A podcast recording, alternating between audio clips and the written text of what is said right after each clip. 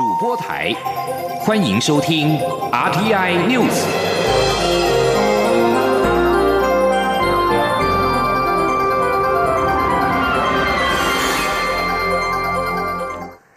各位好，我是主播王玉伟，欢迎收听这节央广主播台提供给您的 RTI News 新闻。首先带您关注。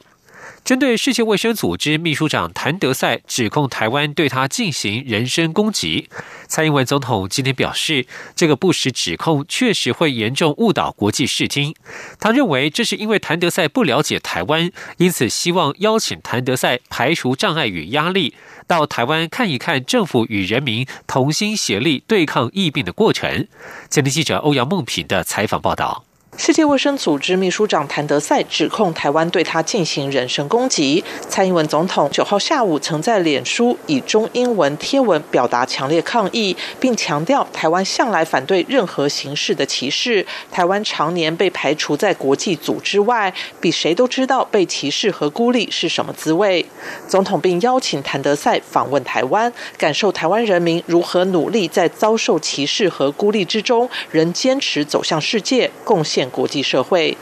蔡总统十号到台肥公司台中厂视察，在致辞时再度回应此事。他表示，这段期间台湾各界都很努力投入因应疫情，也希望能尽一己之力提供协助给其他需要协助的国家。但谭德赛对台湾的不实指控，确实会严重误导国际视听。他认为谭德赛不了解台湾，因此希望邀他访台，了解台湾对抗疫情的过程。总统说：“作为总统，我昨天已经表达了我们最强烈的抗议啊。”不过我相信，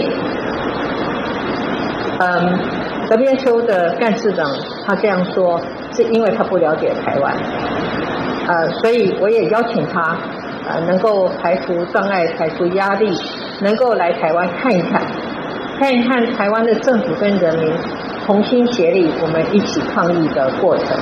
总统强调，不论是守护人民的健康，或是参与全球防疫工作，我们都做了非常大的努力，各行各业也都发挥专业，携手同心。他有信心，一定能一起度过这次难关。中央广播电台记者欧阳梦平采访报道。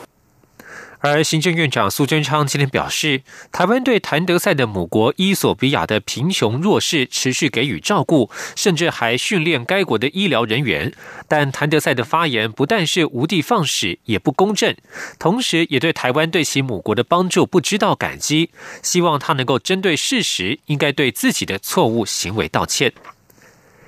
而美国总统川普先前扬言搁置美国对世界卫生组织 WHO 的捐助，炮轰世卫组织偏袒中国。关于此事，美国国务院九号细说分明，指出世卫组织针对武汉肺炎 COVID-19 疫情太慢发出警讯，太过于顺从中国，并质疑世卫组织为何不探究台湾所提供的线索。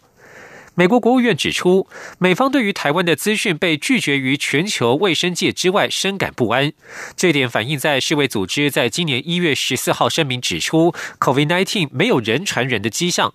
他批评世卫组织从二零一六年起拒绝给予台湾观察员地位，选择将政治置于公共卫生之上。主责监督美国参与世卫组织的共和党籍参议员杨恩八号致函给世卫秘书长谭德赛，要求他出席美国国会听证会，就外界的疑虑做出解释。外界认为谭德赛过度以中国为中心，从国际社会以至于民间都涌现要求他下台的声浪。不过，有分析认为，谭德赛的第三世界背景使他深受中国和其他发展中国家的支持，加上美国川普政府单边主义的立场，世卫要改朝换代并不容易。而台湾的防疫工作受到国际社会的重视，并且以具体行动证明台湾能够帮忙，而且正在帮忙。外交部长吴钊燮于美东时间九号以预录影片的方式，在美国华府智库哈德逊研究所的线上研讨会发表专题演讲，指出。台湾模式提供民主国家防疫更好的做法，预请美国及各国支持台湾参与世界卫生组织，让台湾与国际社会分享成功的抗疫经验。前天记者王兆坤的采访报道。首先，在台湾的抗疫经验方面，吴钊燮在演讲中表示，台湾政府因为汲取2003年 SARS 疫情的惨痛教训，透过超前部署和积极行动，让疫情对民众日常生活的冲击降到最低。具体防疫作为包括及早成立中央流行疫情指挥中心，透过政府充分授权，协调各部会采取追踪检测接触者、隔离措施、防疫物资配发与增产、财政纾困方案等多重有效措施。吴钊燮指出，资讯透明是台湾防疫政策成功的另一关键。政府每天召开记者会，向社会详细说明国内及全球疫情发展。也教导大众防疫方法及知识。他特别点出，台湾模式与中国模式的最大差别在于政府的透明与诚实。因为在台湾，政府无法隐匿或说谎，但中国却因其制度缺陷及政体本质而无法说出真相。吴钊燮表示，中国政府在这次武汉肺炎疫情中，积极向世界推销威权体制有资源及能力控制疫情的论点。但台湾正好是中国论述的有力反证。对自由与开放的民主国家而言，台湾模式证明防疫有更好的做法。资讯开放、言论自由才是制胜关键。他说：“This narrative only serves one purpose: to further undermine free and open societies from around the world. Taiwan is a counterweight to this narrative. We prove that there's a better way forward.”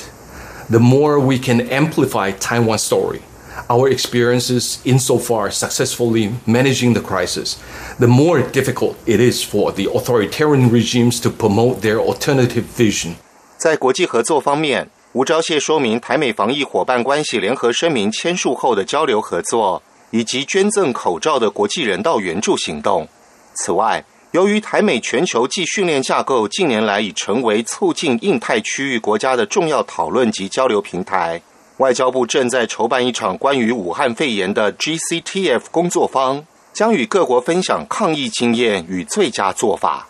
吴钊燮指出，病毒的传播不分国界与国籍，世卫组织持续限制台湾参与，既不合理也不负责任，因为台湾无法及时取得关键疫情资讯。可能造成全球卫生体系防疫破口的风险，且在这一次对抗武汉肺炎战役中，台湾有很多成功经验可与国际社会分享。吴钊燮再次强调，台湾能帮忙不只是一句口号，更是具体的行动。台湾已宣布相关国际人道防疫援助，印证台湾确实能帮忙，也非常乐意帮忙。中央广播电台记者王兆坤台北采访报道。继续关注两岸焦点，武汉解封，外界关注第四梯次的包机何时会再启动。对此，行政院长苏贞昌今天表示，全中国虽然解封武汉，但其他城镇仍对武汉人有特别的管制措施。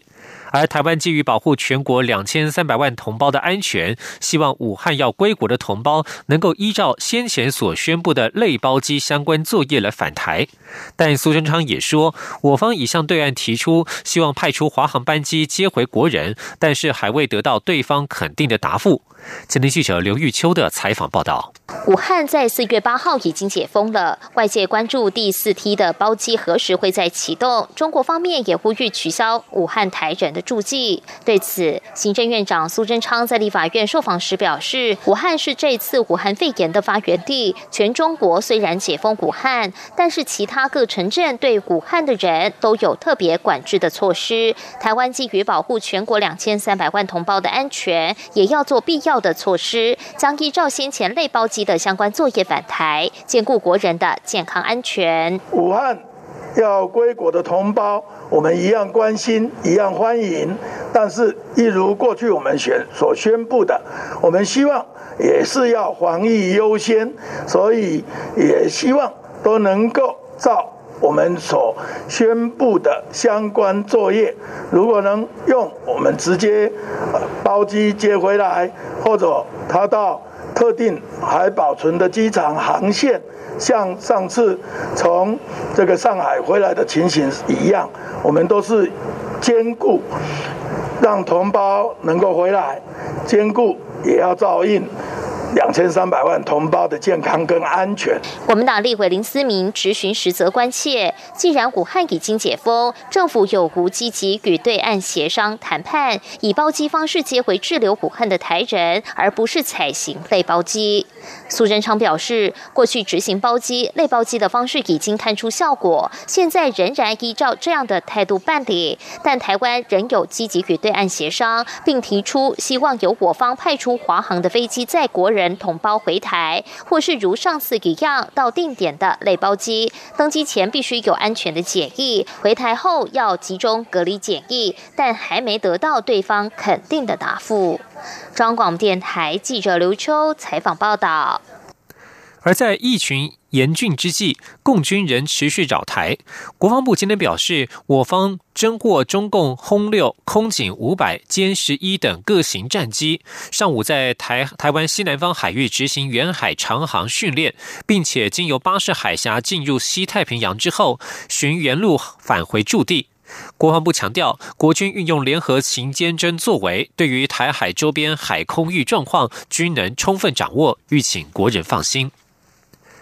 而面对武汉肺炎 （COVID-19） 疫情造成的全球危机，中研院今天宣布，从上百种化合物当中筛选出。COVID-19 病毒主要的蛋白酶抑制剂初步验证，比国际上目前论文所提的抑制剂效果大上十到一百倍，有机会成为对抗武汉肺炎 COVID-19 的新药。前天记者杨文军的采访报道。继合成瑞德西韦研发快筛抗体等振奋人心的消息后，中研院十号再度宣布新药研发露出曙光。在科技部与中研院长期经费支援下，中研院生化所研究员梁博煌从上百种的化合物中筛选出新冠病毒主要蛋白酶抑制剂，并由台湾第一位把新冠病毒分离出来的团队——台湾大学医学检验及生物技术学系教授张淑元等专业学者证实，此强效的蛋白酶抑制剂可以在体外抑制新冠病毒复制。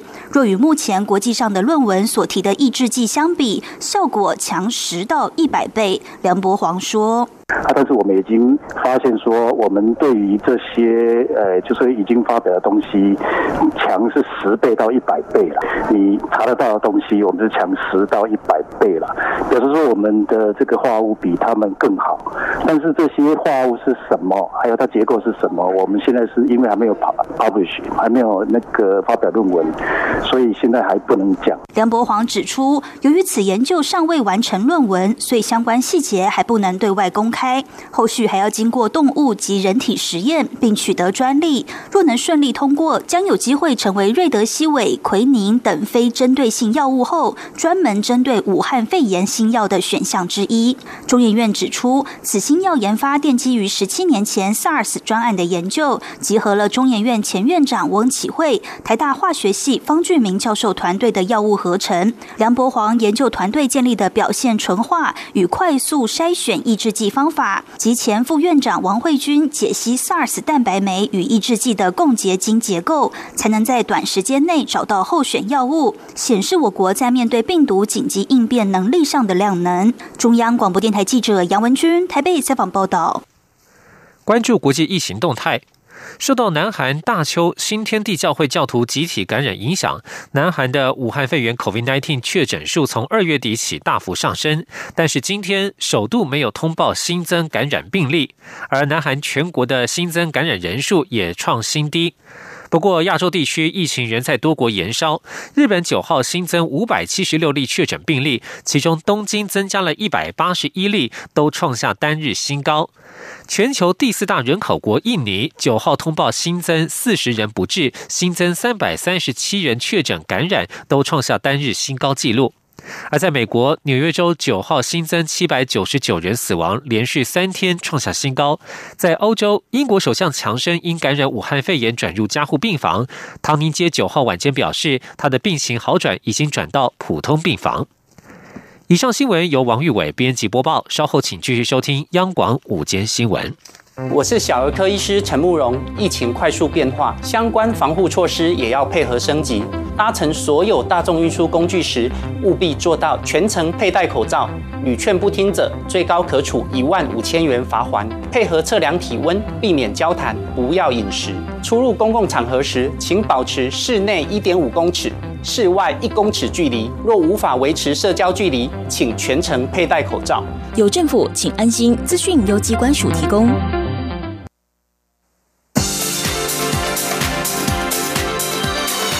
这里是中央广播电台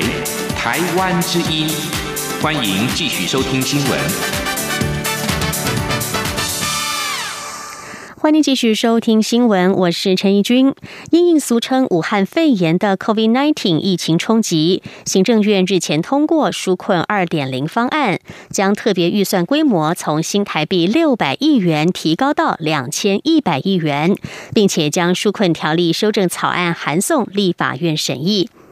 在朝野皆没有异议之下，立法院院会今天将严重特殊传染性肺炎防治及纾困振兴特别条例第九条之一、第十一条修正草案进赴二读。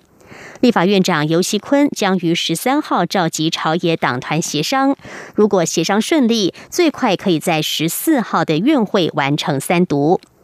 新的草案将原本的六百亿元纾困特别预算再追加一千五百亿元，规模总计达到了两千一百亿元。如果再加上以缓计及以及基金一千四百亿、融资贷款七千亿等，纾困规模将会达到一兆五百亿元。另外，为了避免武汉肺炎疫情的扩散，中央流行疫情指挥中心宣布酒店舞厅全面的暂停营业。但是，不少酒店舞厅的工作者因为是领日薪或是周薪，恐怕不符合政府所公告的纾困对象。对此，行政院长苏贞昌今天表示，政府对于国人同胞都是一致的、一体的。如果从业人员因此没有工作，陷入了困境，政府会依照纾困办法给予照顾。而日前确诊武汉肺炎的病例案三七九被间接的证实是一名酒店的公关。从一开始公布的资讯，再到被披露职业当中的转折，也成为舆论话题。对此，学者吴翠松提醒：猎奇的社会心理不仅会加深既有职业的刻板标签，也无助于防疫。记者肖兆平的报道。国内 COVID-19 武汉肺炎确诊病例案三七九。被间接证实是一名酒店公关。不过，中央流行疫情指挥中心八号公布个案时，因为第一时间医调资讯有限，以及考量相关隐私，让外界以为是家庭主妇。当中的转折成为关注话题。面对外界对案三七九的职业披露，中央流行疫情指挥中心还是维持不予证实的回应。指挥中心副指挥官陈宗彦十号就表示，医调人员都是尽。力做好调查工作，也会兼顾当事人的隐私安全。他也说，确诊者其实就是疾病的受害者，呼吁社会不应有不必要的资讯传播。他说，确诊的个案其实也是这个病患，也是这个受害的人人啊。我觉得社会也不应该有太多的那个不必要的传播跟传递。专注族群研究、媒体与性别议题的联合大学客家语言与传播研究所教授吴翠松表示，防疫视角被转移到女公关的职业时，其实反映出社会对较有神秘性质行业的猎奇心态。越是猎奇，更会强化既有职业的刻板标签。吴翠松引用去年震撼德国的 ICE 高铁杀人案为例，指警方透露把母子推入铁轨的嫌犯是有移民身。份，这不但无关案情，也助长对特定族群的标签作用。吴翠松强调，防疫核心在于教导民众在不同情况下如何防疫，族群跟职业别没有必要成为焦点。他说：“我们现在防疫的核心重点不是族群。”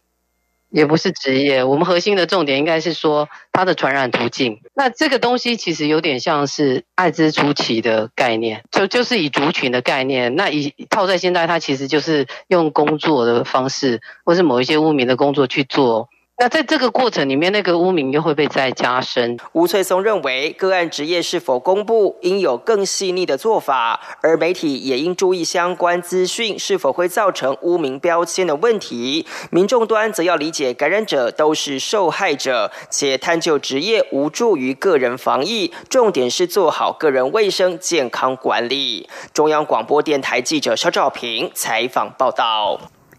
这波疫情对于国内的各行各业都造成了重大的冲击。由于过去政府没有纾困艺文产业的经验，使得艺文产业获得的纾困经费远远不足，主要还是靠着文化部长郑丽君奔波努力争取，才争取到两阶段新台币五十二点二亿纾困振兴经费。但是以目前疫情发展和影响层面，恐怕需要中央更多的关爱眼神，才能真正协助艺文产业度过。过难关。记者江昭伦的报道：这波疫情，交通观光旅游产业获得的纾困经费占绝大多数。反观艺文产业，在台湾被认为是小众市场，争取预算过程显得相当辛苦。很多时候靠的都是文化部长郑丽君奔走说服，但仍力有未逮。目前文化部第一阶段纾困振兴特别预算加上以缓计及，共争取到十五亿的经费，其中十一亿为纾困经费，四亿为振兴经费。但第一波受理申请金额就已经超过十三亿，这还仅是少部分艺文产业事业与个人提出的需求而已。可以想见，原本的十五亿经费远远不足以应付当前艺文产业面临的困境。文化部长郑丽君表示，他在第一阶段提出的预算和后来实际获得的预算有相当大的落差。如果外界知道主计总处第一时间核定给文化部的预算数字，一定会非常惊讶。但他深知数库预算远远不足，因此努力奔走，终于争取到十五亿。第二阶段又争取到特别预算三十七点二亿，两阶段共五十二点二亿元的经费，也希望行政院特别预算送到立法院后，立法院能尽速通过。郑丽君说：“因为政府过去没有艺文产业纾困的经验，所以后来给我们的预算其实是不足的。那第二点补充的是说，主计总处本来有个原则性，希望各部位是特别预算先用完，再来报以缓积极。但是我一开始就说。”我们十五亿其实还不够，应该要一起用，所以我经过好几次会议反映问题跟争取，他们后来同意让我们先报。托特第二阶段特别预算，真的就是要拜托行政院送出来之后，立法院是不是也能够快速通过，这样我们才能够无缝接轨。郑丽君透露，第一阶段文化部争取到特别预算八亿，第二阶段争取到三十七点二亿，两阶段加总四十五点二亿。但其实他在二月初就已经预估纾困经费远超过这个数字，也因为忧心英文产业界的处境，他这阵子几乎都睡不着觉。郑丽君说，特别预算是四十五点二，因为一环积极各部还在报，所以现在还不知道总数嘛，所以四十五点二的特别预算大概占百分之二，嗯，百分之二啊。当然有比我们的这个年度预算占超过一趴还高了，嗯，哎，大概，但是我二我二月就估至少要有这样的水位。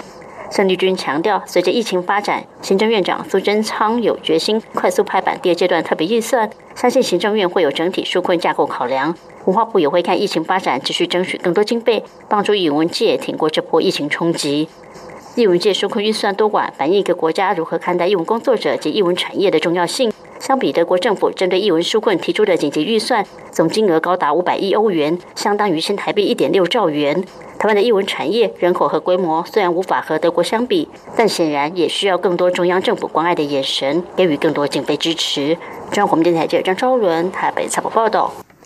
需要关爱眼神的，可能还有小型的民宿业者。民进党立委赖品妤、沈发慧和蔡世应今天举行记者会，指出受到了疫情冲击，许多民宿业者需要申请纾困贷款，却没有获准核贷。对此，交通部观光局回应，将提高民宿业者申贷的保证成数，以及将民宿周转金由新台币三百万元提高到六百万元，协助民宿产业度过寒冬。记者王威婷的报道。受到武汉肺炎的冲击，观光旅宿业业绩一落千丈。交通部提出纾困贷款方案，但是资本额较小的旅宿业者反映，向银行申办贷款核贷率低，纾困方案无法解决燃眉之急。民进党立委赖品妤、沈发会和蔡世应十号和业者一起举行记者会，呼吁政府提高旅宿业者的周转金，增加旅宿业者申贷的信用保证成数，以及将旅宿业纳入未来库碰。券的使用范围，赖品瑜说：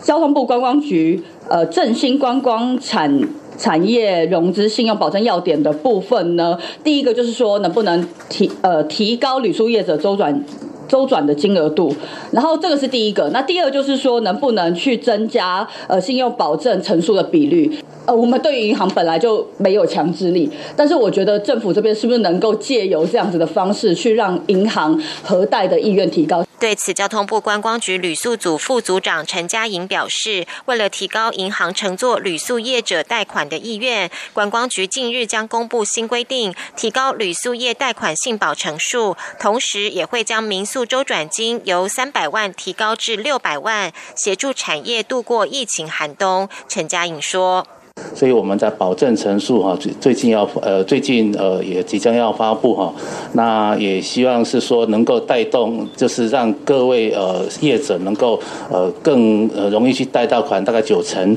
那另外在周转金的部分，本来在民宿的部分是三百万，那我们也呃提高到六百万。陈嘉颖也表示，待疫情舒缓后，观光局会展开观光旅宿振兴方案，届时会比照去年秋冬国旅的方式，补助民众国内旅游，振兴旅宿业。另外，观光局四月起也实施温馨防疫旅宿要点，经洽谈后签约加入防疫旅馆行列的业者，观光局补助每天每房一千元，期盼对民宿业绩有所帮助。出席记者会的金管会银行局专委王立慧也回应，为了提高银行乘坐各项纾困贷款的意愿，金管会寄出奖励规范，针对表现优异的银行或行员提供奖励措施，鼓励银行积极协助业者。中央广播电台记者王威婷采访报道。再来关心的是国际油价，石油输出国家组织与伙伴国 OPEC Plus 九号发表声明，同意在五月及六月每日减产一千万桶的石油，以协助提振因为 COVID-19 疫情危机而直直落的油价。声明指出，七月到十二月减产规模将降为每日八百万桶，二零二一年一月到二零二二年四月再降到每日六百万桶。产油国家终于达成了减产的协议，为国际油价回升带来了一丝希望。不过，中油在今天指出，市场认为减产的幅度不如预期，国际油价反弹力道将会有限。预估未来三个月，布兰特原油价格将会在每桶二十一到三十六美元之间低档震荡。记者谢嘉欣的报道：受到俗称武汉肺炎的 COVID-19 冲击，全球对石油需求大降。再加上沙地阿拉伯与俄国等两大产油国的减产协议来回斡旋，使得今年国际油价崩盘，国内油价也六连降。不过，沙国与俄国终于达成减产协议，盼能将原油价格拉回先前水位。中油指出，就目前达成的协议来看，双方同意五六月每日减产一千万桶，下半年每日减产八百万桶。市场看法多是认为，考量当前疫情、经济成长及各国封城情形，减产幅度仍是不符预期，供过于求的情形将会持续，对于拉抬油价的帮助有限。中油副总经理方正仁说：“就是市场上认为这个减产的幅度哈，跟现在市场所需求的原油的量来讲的话，这减产幅度不够了哈。”因此，它的上涨的力道是有限的哈。